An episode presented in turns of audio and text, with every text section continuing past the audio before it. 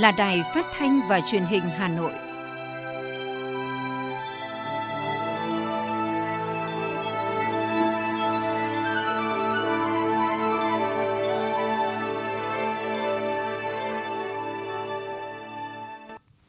Thưa quý vị và các bạn, bây giờ là chương trình thời sự của Đài Phát thanh và Truyền hình Hà Nội, phát trực tiếp trên sóng phát thanh tần số FM 90 MHz. Tối nay thứ sáu ngày 15 tháng 10 năm 2021, chương trình có những nội dung chính sau đây. Đồng chí Võ Văn Thưởng, Ủy viên Bộ Chính trị, Thường trực Ban Bí thư tham dự chương trình khởi động hành trình Tôi yêu Tổ quốc tôi. Đồng chí Đinh Tiến Dũng, Ủy viên Bộ Chính trị, Bí thư Thành ủy, chủ trì hội nghị triển khai kế hoạch số 39 thực hiện kết luận số 01 của Bộ Chính trị, tiếp tục thực hiện chỉ thị số 05 về đẩy mạnh học tập và làm theo tư tưởng, đạo đức, phong cách Hồ Chí Minh. Hà Nội thống nhất các nội dung định hướng đề xuất chính sách xây dựng luật thủ đô sửa đổi. Việt Nam tổ chức lễ kỷ niệm Ngày Lương thực Thế giới lần thứ 41.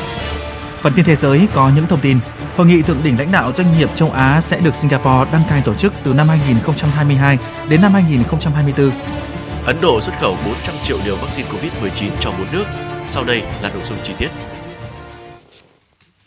Thưa quý vị, sáng nay, Trung ương Hội Liên hiệp Thanh niên Việt Nam tổ chức khởi động hành trình Tôi yêu Tổ quốc tôi nhân dịp kỷ niệm 65 năm Ngày truyền thống Hội Liên hiệp Thanh niên Việt Nam 15 tháng 10 năm 1956, 15 tháng 10 năm 2021. Dự chương trình có đồng chí Võ Văn Thưởng, Ủy viên Bộ Chính trị, Thường trực Ban Bí thư Trung ương Đảng. Hành trình nhằm huy động sự tham gia của các cán bộ hội viên thanh niên trong năm nội dung chính: xây dựng thế hệ thanh niên Việt Nam yêu nước, bản lĩnh, sống đẹp, sống có ích, thanh niên sáng tạo khởi nghiệp, thanh niên tình nguyện vì cộng đồng, thanh niên khỏe thể chất, vững kỹ năng, chủ động hội nhập quốc tế, nhất là trong bối cảnh phòng chống dịch, phục hồi sau dịch. Đặc biệt là tại hành trình, các cấp hội, các đơn vị trực thuộc, đồng hành đã cam kết nhận nuôi 650 trẻ em mồ côi do dịch bệnh COVID-19 đến hết năm 18 tuổi. Từ hành trình tôi yêu Tổ quốc tôi, Hội Liên hiệp Thanh niên Việt Nam mong muốn sẽ mang lại nhiều giá trị tốt đẹp cho xã hội từ triệu trái tim tuổi trẻ chung một tình yêu Tổ quốc. Chuyển sang những thông tin quan trọng khác. Sáng nay, Thành ủy Hà Nội tổ chức hội nghị triển khai kế hoạch số 39 ngày 21 tháng 9 năm 2021 của Ban Thường vụ Thành ủy Hà Nội về thực hiện kết luận số 01 ngày 18 tháng 5 năm 2021 của Bộ Chính trị, tiếp tục thực hiện chỉ thị số 05 CT-TU về đẩy mạnh học tập và làm theo tư tưởng đạo đức phong cách Hồ Chí Minh, biểu dương khen thưởng các tập thể cá nhân tiêu biểu trong học tập và làm theo tư tưởng đạo đức phong cách Hồ Chí Minh – đồng chí Đinh Tiến Dũng, Ủy viên Bộ Chính trị, Bí thư Thành ủy, Trưởng đoàn đại biểu Quốc hội thành phố Hà Nội dự và phát biểu chỉ đạo hội nghị. Phát biểu tại hội nghị, Bí thư Thành ủy Hà Nội Đinh Tiến Dũng cho biết, đánh giá của Trung ương, Đảng bộ thành phố Hà Nội là một trong những địa phương dẫn đầu cả nước với nhiều mô hình hay, cách làm mới, sáng tạo trong thực hiện học tập và làm theo tư tưởng đạo đức, phong cách Hồ Chí Minh, được thể hiện rõ nét qua kết quả của các phong trào thi đua yêu nước, các cuộc vận động, phong trào xây dựng nông thôn mới, giúp nhau giảm nghèo, phát triển kinh tế xã hội, Bí thư Thành ủy Đinh Tiến Dũng nhấn mạnh. Trong bối cảnh đại dịch COVID-19 đã và đang diễn biến phức tạp trên thế giới và nhiều tỉnh thành phố trong cả nước, ảnh hưởng nặng nề đến mọi mặt đời sống của nhân dân, song với bản lĩnh, trí tuệ, tinh thần đoàn kết sáng tạo, Đảng bộ, chính quyền, quân và dân thủ đô đã chủ động dự báo, triển khai quyết liệt nhiều biện pháp linh hoạt sáng tạo, hiệu quả, phù hợp, luôn chủ động chuẩn bị phương án cao hơn để sẵn sàng ứng phó với mọi tình huống, huy động sự vào cuộc sức mạnh của cả hệ thống chính trị từ thành phố đến cơ sở, các lực lượng, nhân dân và cộng đồng doanh nghiệp chung sức tham gia công tác phòng chống dịch trên địa bàn thành phố, đồng thời chia sẻ hỗ trợ các tỉnh, thành phố trong và ngoài nước trong công tác phòng chống dịch bệnh. Đến nay, thành phố đã cơ bản kiểm soát được tình hình dịch bệnh COVID-19, giữ vững ổn định tình hình, góp phần quan trọng vào công tác phòng chống dịch của cả nước, bảo vệ an toàn các cơ quan đầu não của Trung ương, các hoạt động mục tiêu trọng điểm trên địa bàn được Trung ương đánh giá cao, nhân dân tin tưởng, đồng tình và ủng hộ. Từ những việc làm thiết thực, kết quả cụ thể đó chính là minh chứng rõ nét trong việc thực hiện chỉ thị 05 của Bộ Chính trị về học tập và làm theo tư tưởng đạo đức, phong cách Hồ Chí Minh. Qua 5 năm triển khai thực hiện chỉ thị số 05 của Bộ Chính trị, tiếp tục khẳng định việc học tập và làm theo tư tưởng đạo đức, phong cách Hồ Chí Minh là một nội dung rất quan trọng của công tác xây dựng, chỉnh đốn Đảng, góp phần xây dựng Đảng bộ thành phố Hà Nội thực sự trong sạch, vững mạnh về chính trị, tư tưởng, tổ chức và đạo đức, xây dựng đội ngũ cán bộ, công chức, nhất là đội ngũ cán bộ lãnh đạo, quản lý các cấp của thành phố có đủ năng lực, phẩm chất, ngang tầm nhiệm vụ. Hàng năm, có hàng ngàn tấm gương người tốt việc tốt được phát hiện và biểu dương, khen thưởng, là những bông hoa đẹp có sức lan tỏa, tác động lớn trong cán bộ, đảng viên và nhân dân, tạo ra sức mạnh đại đoàn kết toàn dân, góp phần thực hiện thắng lợi nghị quyết đại hội đảng các cấp, nhiệm kỳ, các nhiệm vụ chính trị của địa phương, đơn vị, đồng thời góp phần nâng cao năng lực lãnh đạo và sức chiến đấu của tổ chức đảng, tạo niềm tin trong cán bộ, đảng viên và các tầng lớp nhân dân đối với cấp ủy chính quyền. Từ những kết quả nổi bật đạt được trong 5 năm qua, Bí thư Thành ủy Đi Tiến Dũng khẳng định Hà Nội xác định tiếp tục quán triệt thực hiện nghiêm kết luận số 01 của Bộ Chính trị về tiếp tục đẩy mạnh học tập và làm theo tư tưởng đạo đức phong cách Hồ Chí Minh với 6 nhóm nhiệm vụ trọng tâm. Trong đó, thành phố nghiêm túc thực hiện đồng bộ có kết quả kết luận số 01 của Bộ Chính trị, kế hoạch số 39 của Ban Thường vụ Thành ủy về việc học tập và làm theo tư tưởng đạo đức phong cách Hồ Chí Minh gắn với chương trình kế hoạch hành động thực hiện nghị quyết Đại hội đại biểu toàn quốc lần thứ 13 của Đảng, nghị quyết Đại hội đại biểu lần thứ 17 của Đảng bộ thành phố, triển khai thực hiện có hiệu quả 10 chương trình công tác toàn khóa của Thành ủy khóa 17 và gắn với thực hiện nhiệm vụ chính trị của địa phương. Cơ quan đơn vị, trưởng ban tuyên giáo Thành ủy Bùi Huyền Mai cho biết: Học tập và làm theo Bác để Đảng ta và mỗi đảng viên xứng đáng với vai trò sứ mệnh lãnh đạo cách mạng Việt Nam và sự tin cậy của nhân dân, xây dựng mối quan hệ gắn bó chặt chẽ hơn nữa giữa Đảng với dân, thực hiện hiệu quả phương châm dân biết, dân bàn, dân làm, dân kiểm tra, dân giám sát, dân thụ hưởng. Tiếp tục thực hiện việc học tập và làm theo tư tưởng, đạo đức, phong cách Hồ Chí Minh vào chương trình kế hoạch hành động để thực hiện nghị quyết đại hội 13 của Đảng, nghị quyết đại hội 17 Đảng bộ thành phố, 10 chương trình công tác lớn của Thành ủy khóa 17 và gắn với việc thực hiện nhiệm vụ giải quyết kịp thời, có hiệu quả những vấn đề bức xúc, nổi cộm của địa phương, cơ quan, đơn vị.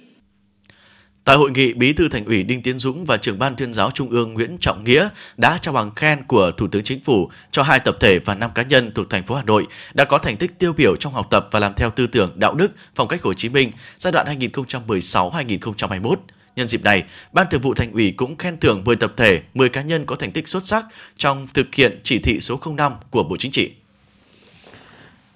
Tiếp tục là phần tin, sáng nay đồng chí Trung Ngọc Anh, Ủy viên Trung Đảng, Phó Bí thư Thành ủy, Chủ tịch Ủy ban nhân dân thành phố Hà Nội, Phó trưởng ban thường trực Ban chỉ đạo xây dựng dự thảo Luật Thủ đô sửa đổi đã chủ trì họp thống nhất các nội dung định hướng, đề xuất chính sách xây dựng Luật Thủ đô sửa đổi gắn với việc đề xuất xây dựng nghị quyết mới của Bộ Chính trị về phương hướng nhiệm vụ xây dựng, phát triển và bảo vệ thủ đô giai đoạn 2021-2030 định hướng đến năm 2045 và định hướng điều chỉnh tổng thể quy hoạch chung xây dựng thủ đô đến năm 2030, tầm nhìn đến năm 2050. Phát biểu mở đầu, Chủ tịch thành phố Trung Ngọc Anh khẳng định thủ đô chỉ có một, chính vì vậy việc xây dựng luật thủ đô có ý nghĩa, tầm quan trọng đặc biệt. Thời gian qua, lãnh đạo các bộ ngành, chuyên gia, nhà khoa học, nhà quản lý đã tham gia góp ý nhiều ý kiến có tính lý luận và thực tiễn cao nhằm xây dựng luật thủ đô sửa đổi theo hướng tổng thể, chiến lược, không sa đà vào các chính sách đặc thù nhỏ lẻ. Chủ tịch thành phố cũng nhấn mạnh việc sửa đổi luật lần này phải quan tâm đặc biệt tới tính hiệu lực trong quá trình thực hiện, không để luật sau làm khó luật trước. Gửi lời cảm ơn tới các nhà khoa học, nhà chuyên gia đã dành nhiều tâm huyết cho thủ đô. Đồng thời, đồng chí Trọng Anh mong muốn được nhận nhiều hơn nữa những đóng góp quý báu vào năm nhóm chính sách lớn để xây dựng thủ đô phát triển mạnh mẽ hơn trong thời gian tới. Trong khuôn khổ cuộc họp, các đại biểu chuyên gia đã thảo luận thống nhất định hướng các vấn đề chính sách cần phải đưa vào xây dựng luật thủ đô sửa đổi, đảm bảo tính thống nhất đồng bộ với phương hướng nhiệm vụ về xây dựng phát triển và bảo vệ thủ đô giai đoạn 2021-2030, định hướng đến năm 2045 và định hướng điều chỉnh tổng thể quy hoạch chung xây dựng thủ đô đến năm 2030, tầm nhìn đến năm 2050. Sáng nay, Hội Liên hiệp Thanh niên Việt Nam thành phố Hà Nội tổ chức kỷ niệm 65 năm ngày truyền thống Hội Liên hiệp Thanh niên Việt Nam, tuyên dương thanh niên sống đẹp và trao giải thưởng 15 tháng 10. Dự buổi lễ có các đồng chí Ủy viên Trung ương Đảng, Phó trưởng Ban dân vận Trung ương Phạm Tất Thắng, Phó Bí thư Thường trực Thành ủy Nguyễn Thị Tuyến, chúc mừng, ghi nhận và biểu dương những kết quả đáng tự hào mà Hội Liên hiệp Thanh niên Việt Nam thành phố đã đạt được trong thời gian qua. Phó Bí thư Thường trực Thành ủy Nguyễn Thị Tuyến trân trọng cảm ơn những cống hiến, đóng góp của các thế hệ cán bộ, hội viên, thanh niên thủ đô các thời kỳ. Nhấn mạnh thủ đô Hà Nội là trung tâm chính trị, văn hóa, khoa học, giáo dục, kinh tế của cả nước. Nghị quyết Đại hội Đảng bộ thành phố lần thứ 17 đã định hướng mục tiêu xây dựng thủ đô đến năm 2030. Hà Nội trở thành thành phố xanh, thông minh, hiện đại, đồng chí Nguyễn Thị Tuyến đề nghị Đoàn Thanh niên, Hội Liên hiệp Thanh niên cần xây dựng chương trình hành động cụ thể để triển khai nghị quyết đại hội, sớm đưa nghị quyết của Đảng thành hành động cách mạng cụ thể và tập trung thực hiện ba mục tiêu trọng tâm. Trước hết, hành động cách mạng cụ thể. Hội cần phải tiếp tục làm tốt công tác bồi dưỡng, giáo dục lý tưởng, đạo đức, cách mạng, tổ chức các phong trào thiết thực xuất phát từ các nhu cầu thực tiễn của thanh niên để xứng đáng với niềm tin yêu của Đảng bộ, chính quyền, nhân dân thủ đô. Tiếp đó, hội và các tổ chức thành viên cần hỗ trợ, đồng hành với thanh niên trong việc tạo việc làm, khởi nghiệp sáng tạo, tích cực tham gia tái cơ cấu kinh tế, đi đầu trong ứng dụng công nghệ thông tin. Qua đó khẳng định thanh niên chính là nguồn lực và thế mạnh của thủ đô. Phó Bí thư Thường trực Thành ủy cũng đề nghị Hội Liên hiệp Thanh niên thành phố bám sát 10 chương trình công tác của Thành ủy Hà Nội khóa 17, chủ động phối hợp với các đoàn thể chính trị, xã hội tích cực tham gia xây dựng Đảng, xây dựng chính quyền trong sạch, vững mạnh, góp phần củng cố khối đại đoàn kết dân tộc. Nhân dịp này, các đồng chí lãnh đạo trung ương và thành phố đã trao thưởng và tôn vinh 30 gương thanh niên sống đẹp cấp thành phố năm 2021 và 35 tập thể tiêu biểu xuất sắc trong hoạt động hưởng ứng 65 năm ngày truyền thống Hội Liên hiệp Thanh niên Việt Nam. Sáng nay, dưới sự chủ trì của đồng chí Nguyễn Ngọc Tuấn, Phó Bí thư Thành ủy, Chủ tịch Hội đồng nhân dân thành phố, Thường trực Hội đồng nhân dân thành phố tổ chức hội nghị giao ban với Thường trực Hội đồng nhân dân quận huyện thị xã Quý Ba nhằm đánh giá kết quả hoạt động 9 tháng đầu năm và thảo luận đề án nâng cao năng lực hiệu lực hiệu quả hoạt động của Hội đồng nhân dân các cấp thành phố Hà Nội giai đoạn 2021-2026 gắn với thực hiện thí điểm tổ chức mô hình chính quyền đô thị. Phát biểu chỉ đạo hội nghị, Chủ tịch Hội đồng nhân dân thành phố Nguyễn Ngọc Tuấn yêu cầu Hội đồng Nhân dân các cấp phải tiếp tục tăng tính chủ động, đổi mới mạnh mẽ hơn nữa trong thực hiện các nhiệm vụ chức trách theo đúng quy định, tiếp thu các ý kiến đóng góp vào đề án nâng cao năng lực hiệu lực hiệu quả hoạt động của Hội đồng Nhân dân các cấp thành phố Hà Nội. Chủ tịch Hội đồng Nhân dân thành phố đề nghị đơn vị soạn thảo làm sâu sắc hơn nhóm giải pháp về tăng cường sự lãnh đạo của Đảng đối với hoạt động của Hội đồng Nhân dân các cấp, tổ chức tốt tập huấn, nâng cao kỹ năng cho đại biểu chuyên trách, tăng cường sự phối hợp giữa Hội đồng Nhân dân với Ủy ban Nhân dân và Mặt trận Tổ quốc. Cùng với đó phải đánh giá rõ việc thực hiện các kết luận, kiến nghị sau giám sát, chất vấn, giải trình, nâng cao vai trò trách nhiệm của người đứng đầu Hội đồng Nhân dân các cấp linh hoạt sáng tạo thích ứng với điều kiện mới để hoàn thành triển khai các hoạt động công tác mặt trận đảm bảo thiết thực, hiệu quả và an toàn phòng chống dịch. Đây là yêu cầu được Ủy viên Ban Thường vụ Thành ủy, Chủ tịch Ủy ban Mặt trận Tổ quốc thành phố Hà Nội đưa ra tại hội nghị giao ban triển khai trọng tâm công tác mặt trận quý 4 năm 2021 tổ chức sáng nay. Trên tinh thần quán triệt chỉ đạo của Chủ tịch Ủy ban Trung ương Mặt trận Tổ quốc Việt Nam, đồng chí Nguyễn Lan Hương đề nghị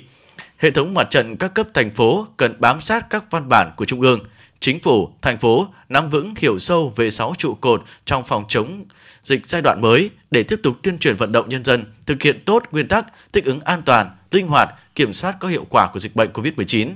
khôi phục phát triển kinh tế xã hội, cùng với việc ra soát linh hoạt cách thức để hoàn thành các nội dung kế hoạch năm 2021, Chủ tịch Mặt trận thành phố lưu ý việc tổ chức các hoạt động tháng cao điểm vì người nghèo và an sinh xã hội – Ngày hội đại đoàn kết dân tộc phải đảm bảo thiết thực, ý nghĩa, hiệu quả và an toàn phòng chống dịch. Trên tinh thần chủ động chia sẻ, mặt trận các cấp cần tiếp tục dành sự quan tâm động viên lực lượng tuyến đầu chống dịch, gia đình người hy sinh, tử vong vì đại dịch COVID-19 và biểu dương khen thưởng các cán bộ mặt trận, tổ chức cá nhân tích cực tham gia đóng góp, ủng hộ công tác phòng chống dịch. Ủy ban quản lý vốn nhà nước tại doanh nghiệp vừa thành lập tổ công tác đặc biệt nhằm tháo gỡ khó khăn cho doanh nghiệp trực thuộc bị ảnh hưởng bởi dịch COVID-19. Tổ công tác đặc biệt có nhiệm vụ tích cực chủ động phối hợp với các bộ ngành địa phương liên quan, nắm bắt thông tin và kịp thời có biện pháp thao gỡ khó khăn, vướng mắc, kiến nghị đề xuất của các tập đoàn, tổng công ty trực thuộc bị ảnh hưởng bởi dịch COVID-19. Bên cạnh đó, Tổ công tác chịu trách nhiệm chỉ đạo triển khai hiệu quả các nhiệm vụ, giải pháp theo các nghị quyết của Quốc hội, Chính phủ, chỉ đạo của Thủ tướng, chủ động phối hợp chặt chẽ với các bộ ngành địa phương, cơ quan liên quan, tích cực nắm bắt tháo gỡ khó khăn, vướng mắc, kiến nghị, đề xuất của 19 tập đoàn, tổng công ty thuộc Ủy ban trong hoạt động sản xuất kinh doanh. Định kỳ hàng tháng và khi cần thiết, tổ công tác đặc biệt kịp thời tổng hợp tình hình giải quyết khó khăn vướng mắc cho 19 tập đoàn và tổng công ty, đề xuất Ủy ban Chủ tịch Ủy ban phương án giải quyết vấn đề phát sinh, báo cáo Thủ tướng những vấn đề vượt thẩm quyền.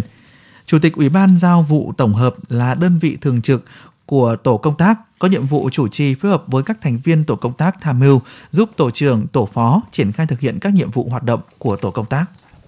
Sáng nay tại Hà Nội, Bộ Nông nghiệp và Phát triển Nông thôn phối hợp với Tổ chức Lương thực và Nông nghiệp Liên Hợp Quốc FAO tại Việt Nam đã tổ chức lễ kỷ niệm Ngày Lương thực Thế giới lần thứ 41 với chủ đề Hành động hôm nay, tương lai ngày mai, cải thiện sản xuất, dinh dưỡng, môi trường và cuộc sống.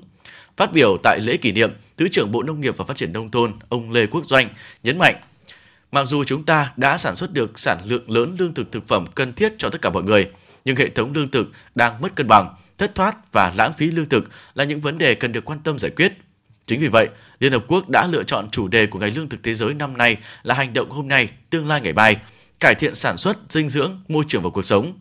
Lễ kỷ niệm Ngày Lương thực Thế giới năm nay diễn ra trong bối cảnh nông nghiệp Việt Nam vẫn phải đảm bảo vững chắc an ninh lương thực thực phẩm cho gần 100 triệu nhân dân và phục vụ xuất khẩu. Giá trị xuất khẩu còn tăng 18% so với cùng kỳ năm trước. Doanh nghiệp cần phải được tiếp cận thông tin đầy đủ hơn, kết nối để chủ động tương tác với nhau, chia sẻ kinh nghiệm thích ứng với biến đổi khí hậu và dịch bệnh. Đây là mục tiêu đề ra và hướng đến của mạng lưới các doanh nghiệp được chia sẻ tại hội nghị, thúc đẩy mạng lưới doanh nghiệp tiên phong và chủ động trong phòng chống thiên tai, ứng phó biến đổi khí hậu và dịch bệnh được tổ chức chiều nay tại Hà Nội. Trong điều kiện phải đối mặt với nhiều khó khăn đan xen do thiên tai, biến đổi khí hậu và đại dịch COVID-19, cộng đồng doanh nghiệp nhất là doanh nghiệp vừa và nhỏ đều cần có sự chuẩn bị và xây dựng chiến lược để thích ứng – Phòng Thương mại Công nghiệp Việt Nam đã tiên phong thử nghiệm thành lập mạng lưới kết nối doanh nghiệp tại một số khu vực chịu sự tác động của thiên tai và biến đổi khí hậu, đến nay mang đến mạng lưới quy mô quốc gia. Với sự tham gia của Tổng cục Phòng chống thiên tai và Chương trình Phát triển Liên Hợp Quốc, mạng lưới này đang đẩy mạnh kết nối nguồn lực, hỗ trợ quốc tế để thực hiện chủ động và hiệu quả ba mục tiêu: tăng cường nhận thức, chủ động của các doanh nghiệp, thúc đẩy hợp tác công tư và kết nối thúc đẩy đối thoại giữa chính quyền doanh nghiệp Sáng nay tại Hà Nội đã diễn ra hội thảo trực tuyến khởi động dự án tăng cường khả năng chống chịu của nông nghiệp quy mô nhỏ đối với an ninh nguồn nước do biến đổi khí hậu, khu vực Tây Nguyên và Trung Nam Trung Bộ. Đây là dự án được chương trình phát triển Liên Hợp Quốc tại Việt Nam hỗ trợ và có sự viện trợ không hoàn lại từ Quỹ khí hậu xanh với giá trị lên tới 30 triệu đô la Mỹ. Năm tỉnh Đắk Lắk, Đắk Nông, Bình Thuận, Ninh Thuận, Khánh Hòa là năm địa phương ở khu vực Tây Nguyên và Nam Trung Bộ được hỗ trợ – Mục tiêu dự án là trao quyền cho các hộ nông dân nhỏ dễ bị tổn thương, đặc biệt là phụ nữ, hộ dân tộc nghèo, cận nghèo để quản lý rủi ro khí hậu đang tác động đến sản xuất nông nghiệp. Dự án được thực hiện từ nay đến năm 2026. Trước ảnh hưởng của đại dịch COVID-19, cấp ủy chính quyền từ huyện đến cơ sở luôn đồng hành hỗ trợ cộng đồng doanh nhân, doanh nghiệp trên địa bàn huyện Phúc Thọ vượt qua khó khăn để ổn định sản xuất, duy trì chuỗi cung ứng, đóng góp quan trọng vào kết quả thực hiện nhiệm vụ phát triển kinh tế xã hội của huyện. Tại buổi đối thoại, cộng đồng doanh nghiệp doanh nhân mong muốn huyện quan tâm hơn nữa tới chính sách về đất đai, phát triển mô hình sản xuất rau an toàn theo chuỗi sản xuất giá trị kinh tế cao, hỗ trợ đầu ra cho sản phẩm ô cốp, giải quyết thủ tục hành chính cho doanh nghiệp, hỗ trợ các doanh nghiệp ứng dụng công nghệ cao trong sản xuất, đẩy nhanh tiến độ hỗ trợ người lao động, người sử dụng lao động gặp khó khăn do ảnh hưởng của dịch bệnh, trên cơ sở các kiến nghị, lãnh đạo huyện Phúc Thọ cam kết tạo mọi điều kiện thuận lợi nhất để doanh nghiệp doanh nhân ngày càng phát triển lớn mạnh, đóng góp tích cực vào sự phát triển kinh tế xã hội, góp phần xây dựng thành công huyện nông thôn mới điển hình tiên tiến. Nhân dịp này, huyện khen thưởng 25 tập thể và cá nhân có nhiều đóng góp trong phát triển kinh tế xã hội của huyện. Thưa quý vị và các bạn, với phương châm đẩy mạnh sản xuất trong tình hình mới, huyện Hải Đức đã và đang tập trung đẩy mạnh các giải pháp tạo điều kiện cho người dân và doanh nghiệp thực hiện tốt nhiệm vụ kép, vừa chống dịch tốt vừa sản xuất kinh doanh an toàn. Là địa phương có nghề truyền thống chuyên cung cấp các mặt hàng thiết yếu cho các địa phương của Hà Nội và nhiều tỉnh thành, xã La Phù đặc biệt chú trọng công tác kiểm soát dịch bệnh. Cùng với việc kiểm soát tại các đầu mối giao thông ra vào khu vực làng nghề, xã cũng tập trung các giải pháp nhằm thúc đẩy phát triển kinh tế, Bà Nguyễn Thanh Bình, Phó Chủ tịch Ủy ban Nhân dân xã La Phủ, huyện Hoài Đức chia sẻ. Trong thời gian tới thì ừ, căn cứ cái tình hình diễn biến của dịch chúng tôi cũng sẽ ừ, thực hiện theo cái ừ, chỉ đạo của ban chỉ đạo các cấp xác định mặc dù dịch bệnh cũng đã được kiểm soát đối với địa phương thì tiếp tục thực hiện quyết liệt các biện pháp thì đối với cái công tác sản xuất kinh doanh tại địa phương thì chúng tôi vẫn có duy trì cái nhóm Zalo của hội doanh nghiệp làng nghề. Thì đối với các văn bản chỉ đạo về công tác phòng chống dịch thì chúng tôi cũng sẽ cập nhật kịp thời để chỉ đạo đối với hoạt động với các doanh nghiệp. Còn ngoài ra thì đối với doanh nghiệp chúng tôi sẽ tiếp tục chỉ đạo thực hiện tốt các cái biện pháp ừ, phòng chống dịch bệnh Covid-19 cũng như các cái phương án ừ, phòng chống Covid-19 trong doanh nghiệp mà đã được hướng dẫn xây dựng. Cùng với xã La Phù, hoạt động sản xuất nông nghiệp, hoạt động sản xuất tiểu thủ công nghiệp, làng nghề cũng được huyện Hoài Đức quan tâm. Là huyện được biết đến với nhiều làng nghề truyền thống, chuyên chế biến nông sản thực phẩm, sản xuất kinh doanh các mặt hàng thiết yếu là lương thực thực phẩm. Để kịp thời tháo gỡ những khó khăn, Ủy ban nhân dân huyện Hoài Đức đã chỉ đạo hướng dẫn các doanh nghiệp, hộ sản xuất kinh doanh xây dựng các phương án đảm bảo đẩy mạnh sản xuất, đảm bảo an toàn gắn với phòng chống dịch COVID-19. Cho đến nay, toàn huyện có trên 740 doanh nghiệp cơ sở sản xuất kinh doanh được phê duyệt phương án sản xuất an toàn. Trên cơ sở phương án được phê duyệt, các doanh nghiệp cơ sở sản xuất kinh doanh chủ động thực hiện các quy định đảm bảo nguyên tắc 5K cả trong và sau giờ lao động. Đi đôi với công tác phát triển kinh tế, huyện Hoài Đức đặc biệt quan tâm chính sách an sinh xã hội, từ nguồn xã hội hóa của huyện và các xã, thị trấn cùng với sự hỗ trợ của các nhà hảo tâm và nguồn hỗ trợ. Đến nay toàn huyện đã thực hiện chi trả cho gần 290.000 đối tượng với kinh phí là gần 42 tỷ đồng. Trong đó, hỗ trợ theo nghị quyết 68 của Thủ tướng Chính phủ và nghị quyết 3642 của Ủy ban Nhân dân thành phố cho trên 19.000 đối tượng, với tổng số tiền lên tới 31,5 tỷ đồng. Thực hiện chi trả theo nghị quyết 15 của Hội đồng Nhân dân thành phố cho gần 10.000 đối tượng, với số tiền gần 10 tỷ đồng, đảm bảo đến tận tay các đối tượng thuộc diện theo đúng quy định. Bà Bùi Thu Hương, trưởng phòng lao động, thương binh và xã hội huyện Hoài Đức cho biết. Phòng cũng đã trực tiếp tham mưu cho đoàn huyện và trực tiếp đôn đốc các xã thị trấn trên địa bàn huyện thực hiện công tác đảm bảo an sinh xã hội trên địa bàn với cái phương châm về chính sách an sinh xã hội và tính nhân văn của chính sách ấy, là trong thời gian mà mọi người là khó khăn nhất thì mình phải có được cái hỗ trợ kịp thời nhất trên cái tinh thần như vậy thì chúng tôi cũng thường xuyên động viên cán bộ lao động thương binh xã hội từ huyện đến các xã, nỗ lực hết sức mình bằng nhiều các hình thức để tới được ừ, mọi người dân. Song song với thực hiện nghị quyết 68 và nghị quyết 15 thì chúng tôi cũng thường xuyên ừ, có những cái văn bản đôn đốc và cũng yêu cầu các xã là quan tâm những cái đối tượng khác ừ, hỗ trợ trong tình hình mới hiện nay, huyện Hoài Đức xác định hai nhiệm vụ trọng tâm, đó là vừa đảm bảo phòng chống dịch, vừa tạo điều kiện thuận lợi để các doanh nghiệp, cơ sở sản xuất kinh doanh, nhân dân trên địa bàn khôi phục mở rộng sản xuất, đồng thời tuyệt đối tuân thủ các biện pháp phòng chống dịch COVID-19, phấn đấu hoàn thành các chỉ tiêu phát triển kinh tế xã hội, xây dựng huyện phát triển toàn diện và vững chắc.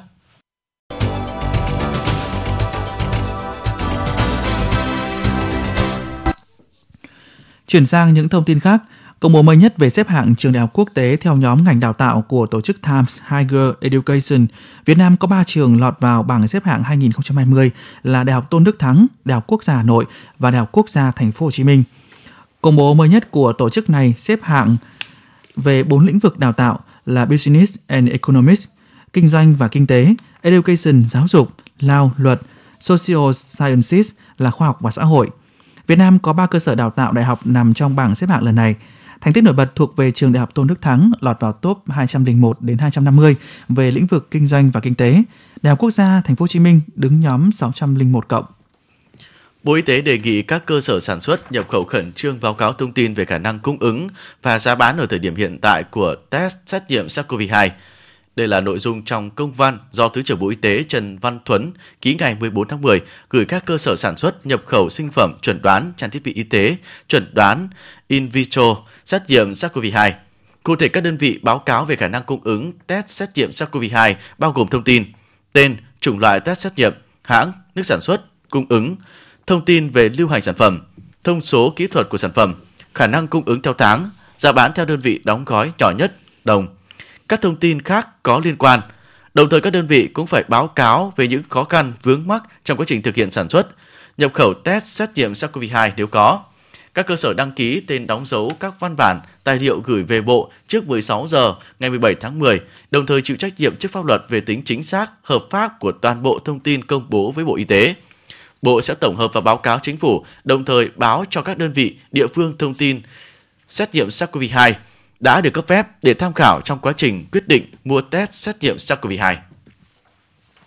Ngày hôm nay, lực lượng chức năng tại chốt kiểm dịch COVID-19 số 8 ở trạm thu phí cao tốc Hà Nội Hải Phòng đã được lệnh rút về các đơn vị trực thuộc. Đây là chốt cửa ngõ thủ đô nằm trên cao tốc Hà Nội Hải Phòng, đi qua các địa phương đều kiểm soát tốt dịch bệnh nên công an thành phố Hà Nội tạm rút lực lượng, trong khi các chốt kiểm soát khác trên địa phận Hà Nội vẫn được duy trì. Ghi nhận thực tế từ sáng ngày 14 tháng 10, việc kiểm soát người ra vào thủ đô có nới lỏng hơn so với những ngày trước đó. Người qua chốt phải có chứng nhận đã tiêm đủ hai mũi vaccine, hiển thị trên các ứng dụng như PC Covid, sổ sức khỏe điện tử, vân vân, hoặc giấy chứng nhận đã tiêm đủ, đồng thời có kết quả xét nghiệm âm tính với SARS-CoV-2 theo hình thức test nhanh hoặc PCR. Ngoài ra, những người qua chốt đều phải khai báo y tế. Các chốt cửa ngõ thủ đô cũng không còn kiểm tra giấy đi đường, giấy xác nhận công việc, lý do để vào ra khỏi Hà Nội.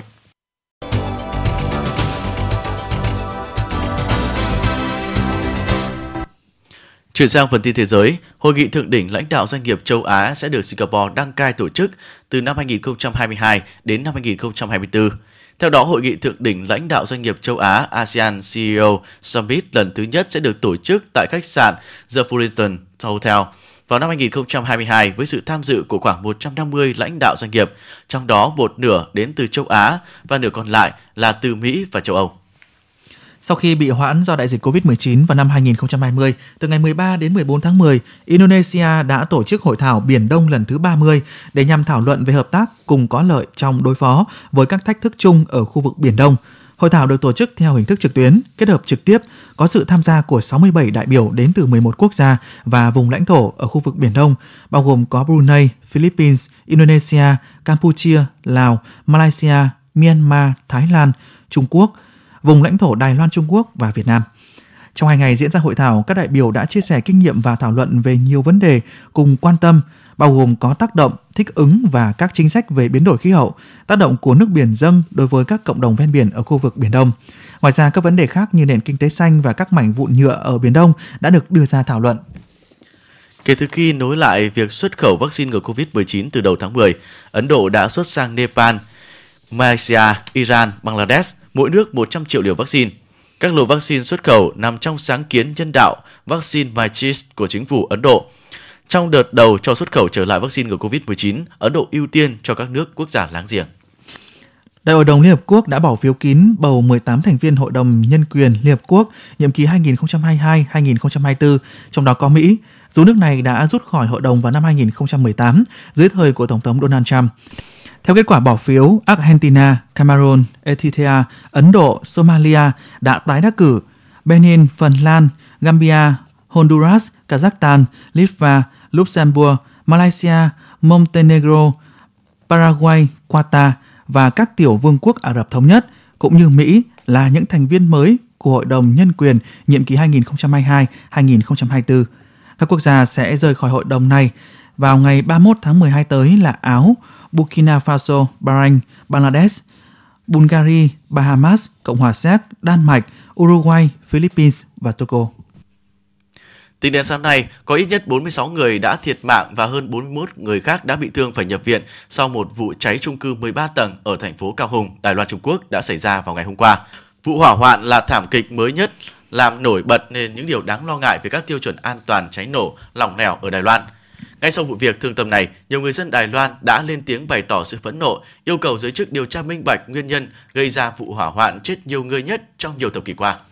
Trong sứ mệnh của tàu Thần Châu 13 được phóng vào lúc 0 giờ 23 phút sáng sớm mai ngày 16 tháng 10, Trung Quốc sẽ lần đầu tiên đưa một nữ phi hành gia lên trạm vũ trụ trong vòng 6 tháng. Đây là chuyến bay cuối cùng trong chuỗi sứ mệnh xây dựng trạm vũ trụ trong năm nay và nhiệm vụ cuối cùng trong 6 lần phóng của giai đoạn kiểm nghiệm các công nghệ cốt lõi trên trạm vũ trụ của Trung Quốc.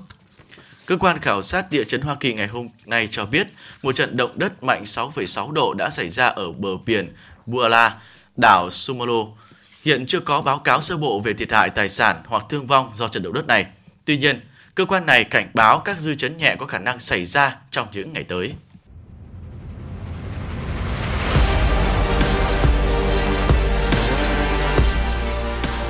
Bản tin thể thao. Bản tin thể thao.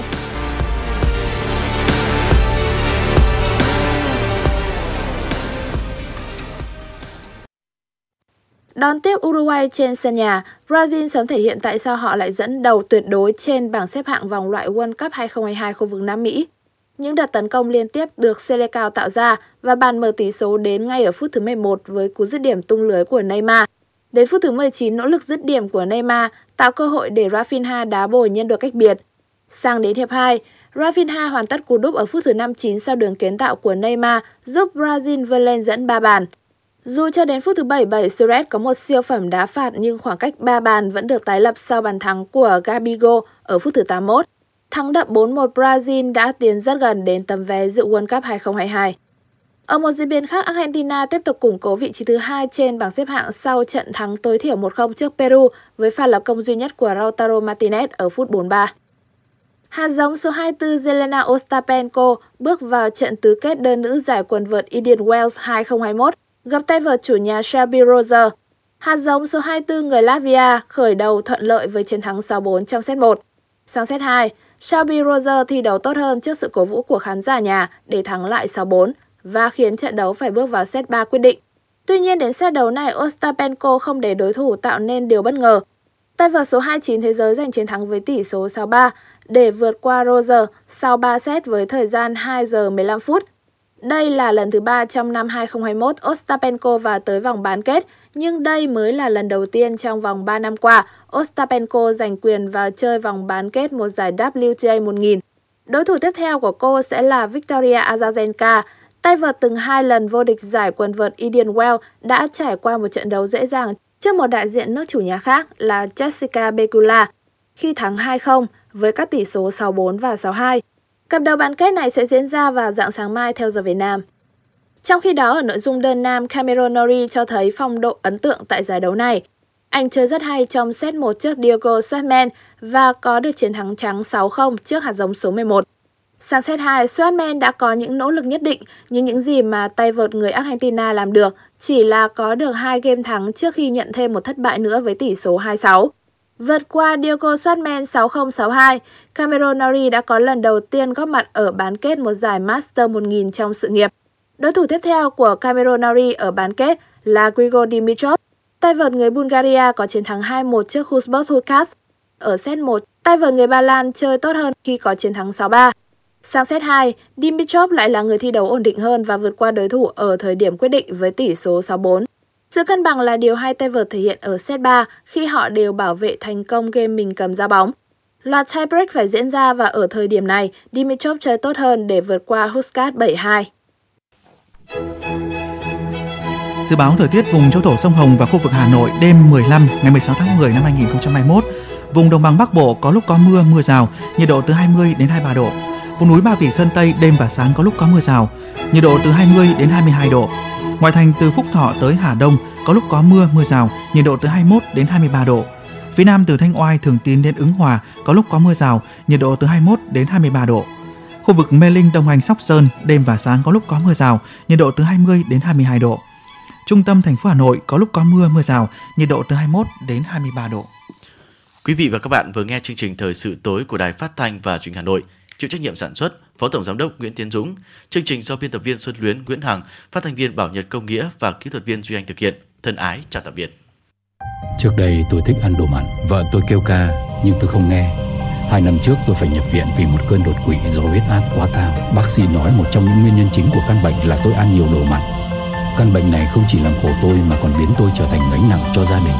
Ăn nhiều muối, bột canh, hạt nêm, nước mắm, nước tương có thể dẫn đến tăng huyết áp và đột quỵ. Tổ chức Y tế Thế giới khuyến cáo chỉ nên ăn dưới 5 gram muối mỗi ngày, nhưng chúng ta hiện đang ăn gấp đôi số lượng đó, giảm một nửa lượng muối ăn ngày bằng cách cho bớt muối, chấn nhẹ tay, giảm ngay đồ mặn.